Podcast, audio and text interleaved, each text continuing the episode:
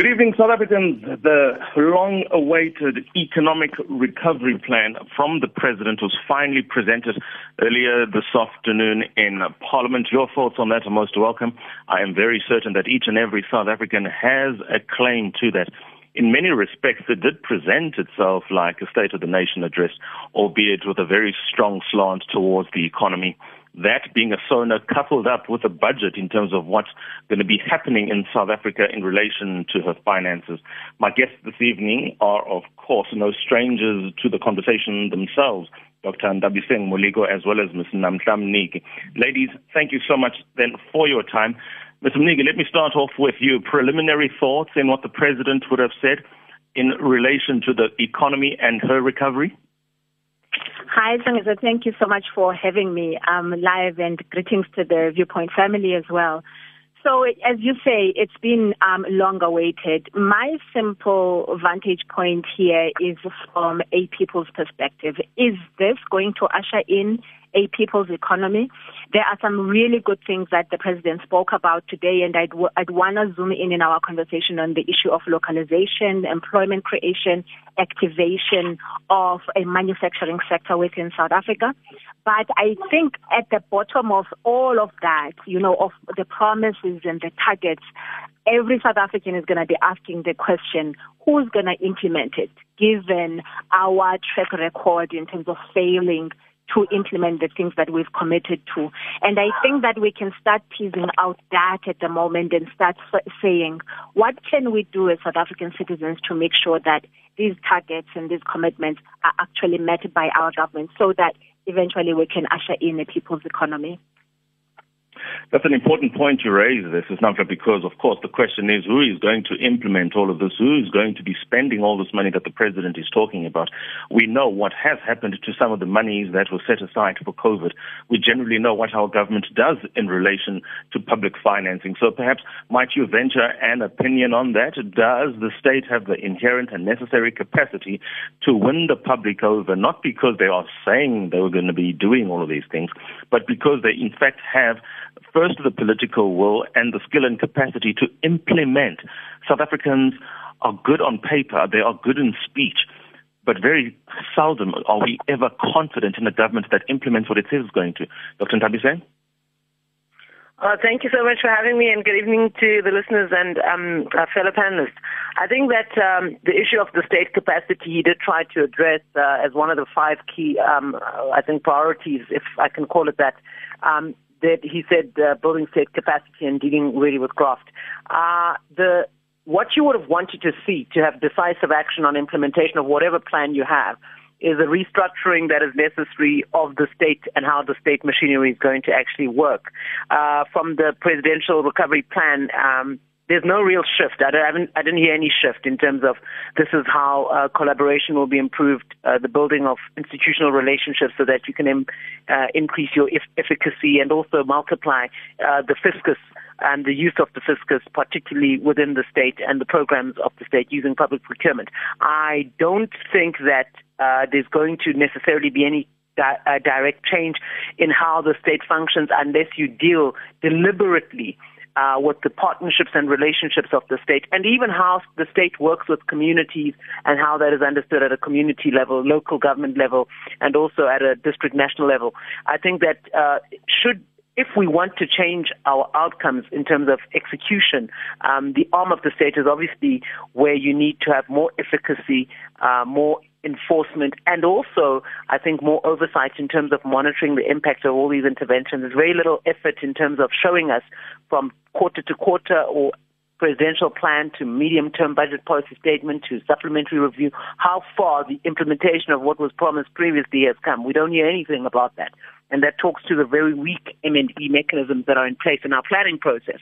So when you plan, you have to put in place, you don't have a very strong planning process. And I think this is why, in the main, you have repeated promises, very little efficacy in terms of monitoring and evaluating what the economic outcomes were from the previous announcement, and then how far have we come. The new infrastructure, one hundred billion dollars, is being repeated. Systemic, we hear it all the time. Is it the same one hundred billion dollars that was re- released two years ago?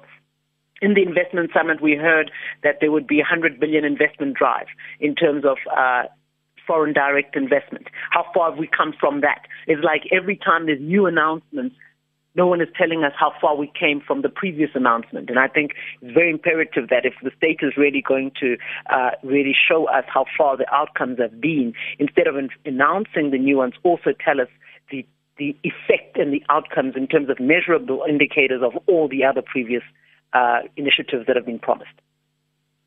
I'll ask that you reply within a minute, please, because I am interested then in what your thoughts are going to be when Pres- I mean, Minister Mboweni tables his midterm budget speech in a couple of weeks from now. What might your thoughts be on that in relation to how he's going to respond to the ambitions of the president? I think what we need to look at right now is that the president has announced an average three percent growth rate in the next ten years. Uh, he's also announced a, a relief of eight hundred thousand jobs also in the next three years. The problem we have is that the target in the National Development Plan is six percent. In order not only to deal with previously unemployment was under ten million, but we're sitting now with two point two million job losses in the last quarter alone. And also we're sitting with um, a problem of net. If you measure two million versus eight hundred thousand in three years, in one quarter we lose two point two net. We are losing more jobs than we are able to create.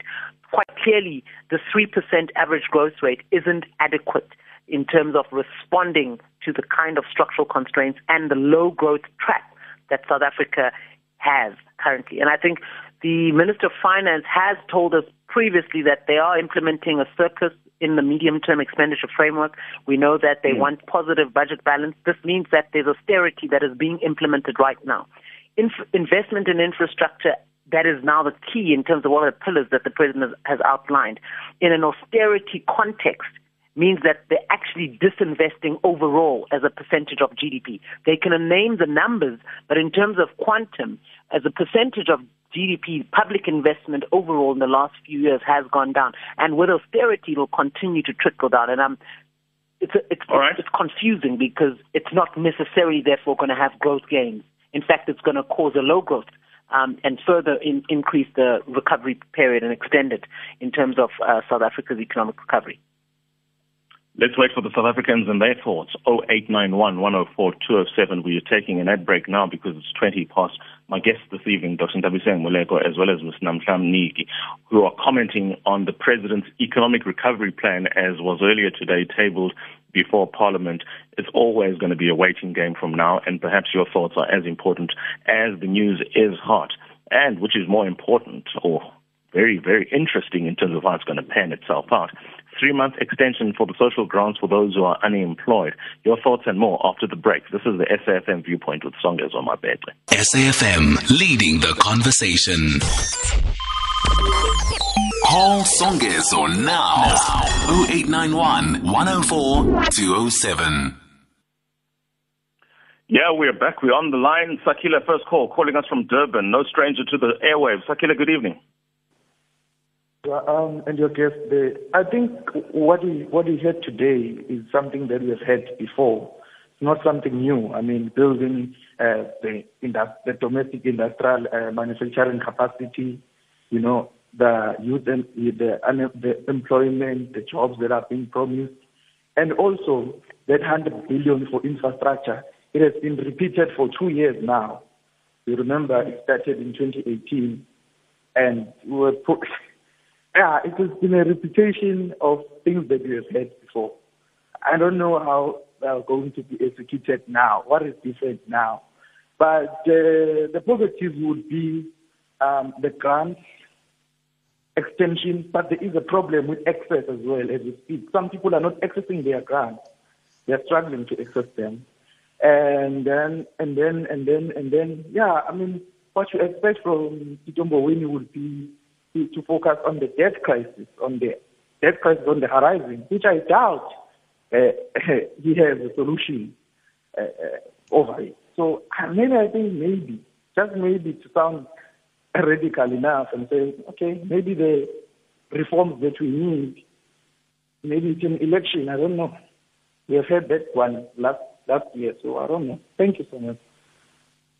Thank you so much, Sakila, calling us in Durban. Let's go to Cape Town now. Colin is on the line to contribute in relation to his thoughts on the economic recovery plan of the President tabled before Parliament earlier today. For those who want to participate, please do oh eight nine one, one oh four, two oh seven. Colin? Gazo, good evening. Mm, thank you. You know, um, as your caller just put the phone down now, we've heard it two, three years ago. Uh, it seems to be um, a, a repeat of, of all the speeches. Now, um, I've listened to most of the, uh, I've, well, actually the whole hour and a half or whatever it was. Um,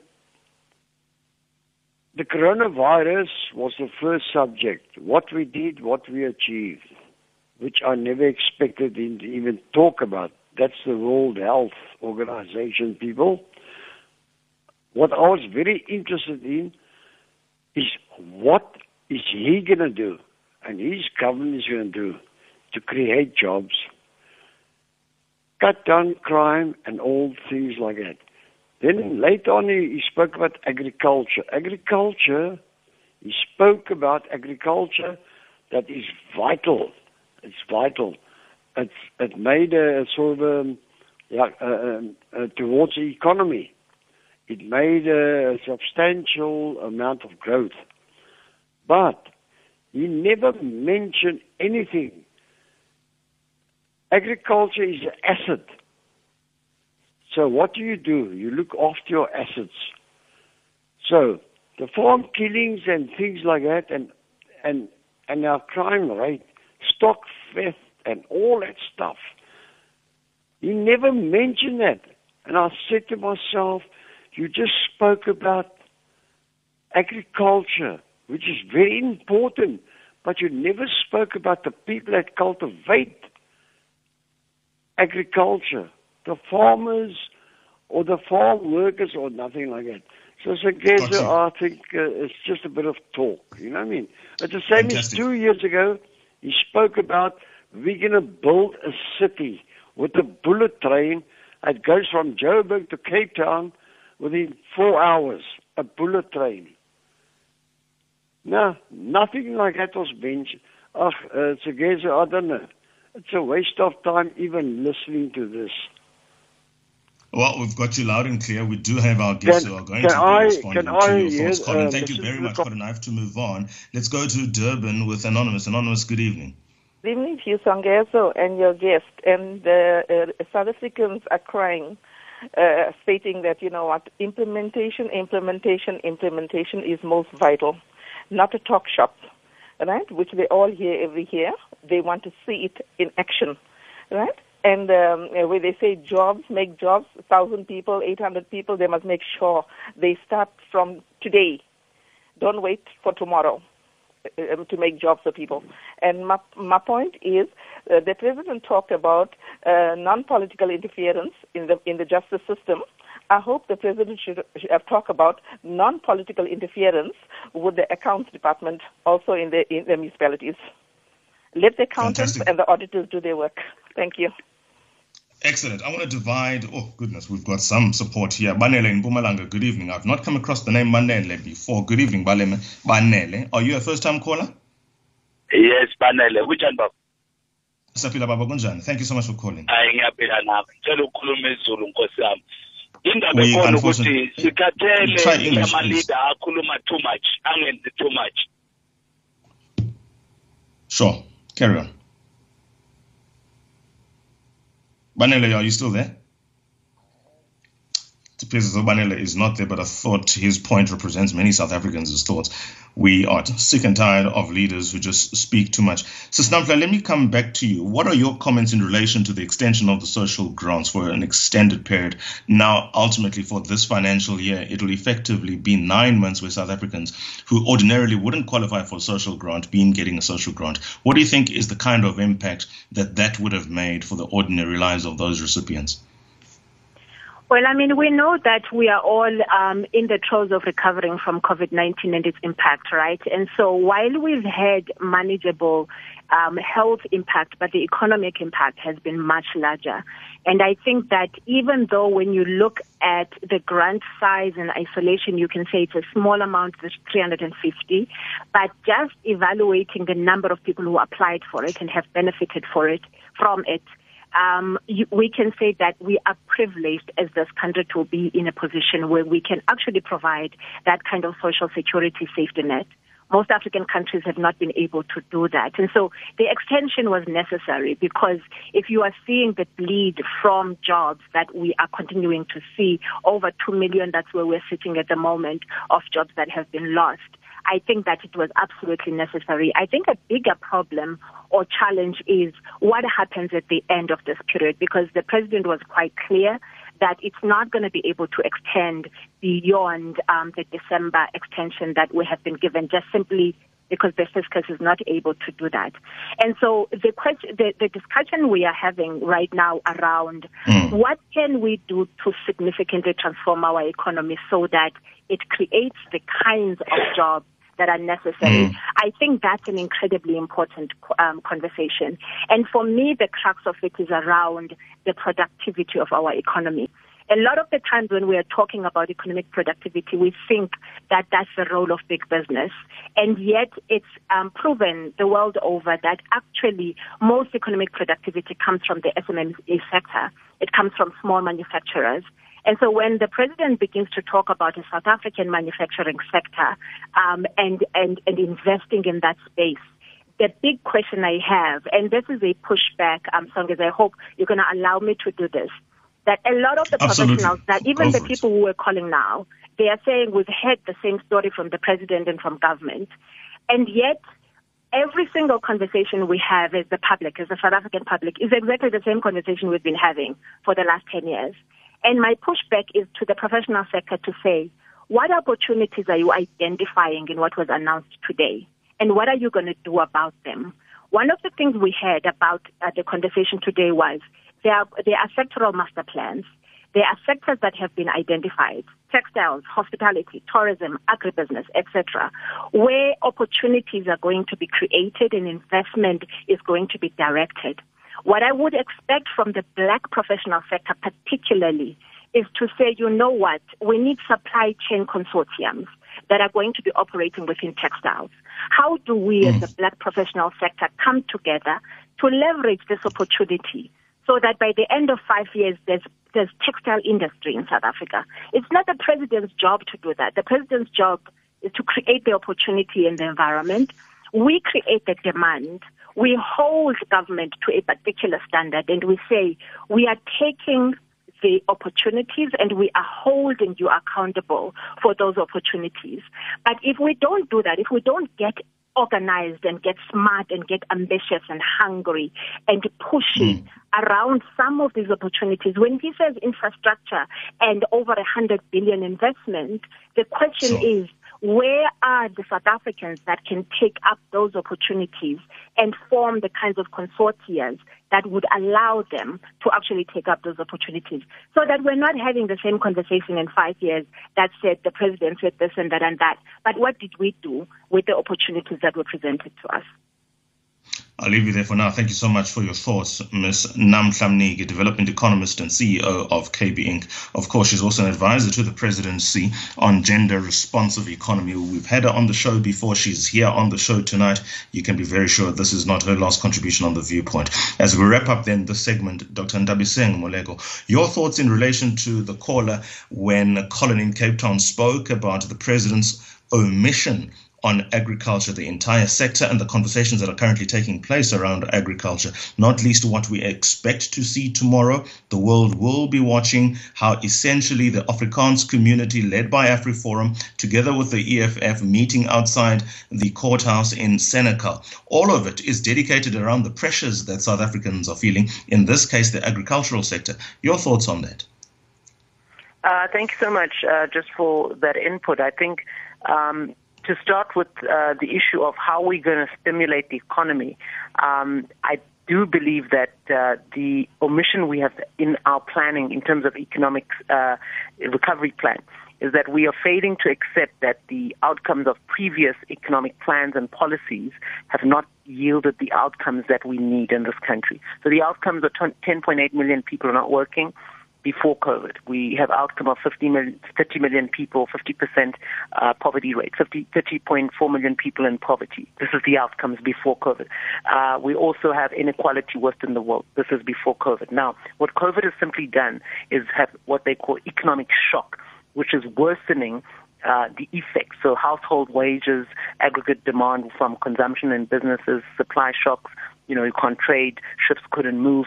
All of those things are economic shocks to the system, lowering already your level of output, as we saw in the last quarter with the contraction of uh, fifty-one point one percent in terms of economic output. Now, what has the president proposed in line with this in terms of the structural reform that is necessary to respond to? He has said he's going to create eight hundred thousand jobs. We're sitting within one to two point two million people with no jobs. Uh, There's no real restructuring of the economic outcomes from sectors that would deal with unemployment. Yeah, and I believe that one of those sectors, yeah. as Colin has mentioned, is the issue of agriculture and manufacturing. These two subsectors are able to be labor absorptive. They also add what we call, um, they, they fast track or accelerate your ability to grow or your G D P growth rate because of issues of productivity and the multiplier effect, and also they're able to have low-scale manufacturing across various subsectors and clusters.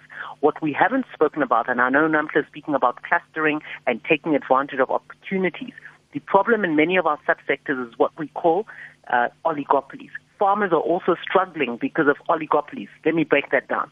The retail chains, we have three retail chains that control eighty-two percent of our share of of the share of the retail market. That means that if you are going to sell anything to Spar, Pick n Pay, or ShopRite, literally they control the price at which that good can be bought. This includes farmers. The value chain is controlled by them. How they pay you is controlled by them. When they pay you, the terms to paying you, the certification required, all these things are constraints and hindrances or entries, or what we call barriers to entry for any S M M E. And it's the state that needs to deal with that, to allow for entrance, to allow for economic activity, to allow for localization. Until we deal with the structure of the South African economy, we won't be able to see the kind of kick-starting of growth that we need. I think the second point that you've asked is also about final agriculture. Comment, please. Is there a mm, need or an comment. emphasis for agriculture that is needed? Absolutely. One of the things that we wrote in an economic recovery plan that was released yesterday, it's called New Wine into New Wine Skins, is that we need to bolster aggressively both agricultural pro- productivity, which has reduced in terms of its, inc- its um, what we call uh, contribution to G D P, and also the employment contribution coming from agriculture for the last fifty years has waned in South Africa. It's depressed. Even industry, we are deindustrializing across the nine subsectors in terms of industry. We cannot have that if we want to deal with unemployment and growth. Most countries that grow are are driving their six to eight percent growth on Africa, in Africa, by the way. Ghana, we are seeing Ethiopia, we are seeing Rwanda, all the fast-growing East African economies now, twenty seventeen, twenty sixteen, twenty eighteen, are these countries are growing at six to eight percent. South Africa in the next ten years is targeting three average percent, three percent growth. This is unheard of, where you're dealing with a ten million people who are unemployed. Doctor Nthabiseng, I'm going to have to ask you to leave it there because... So Colin and Banele is spot on. We talk too much. We need to change the way in which we implement and revise the, the, the, the programmatic focus. And I believe that uh, your callers are speaking um, the correct name. Thank you so much then, Doc. Appreciate your time. Development economist at University of Stellenbosch Business School, Doctor Nthabiseng Moleko. After the break, another no stranger to the show, Justice Albie Sachs, former Constitutional Court Justice. In discussion with him, A Quest for Justice, the Memoirs of Albie Sachs.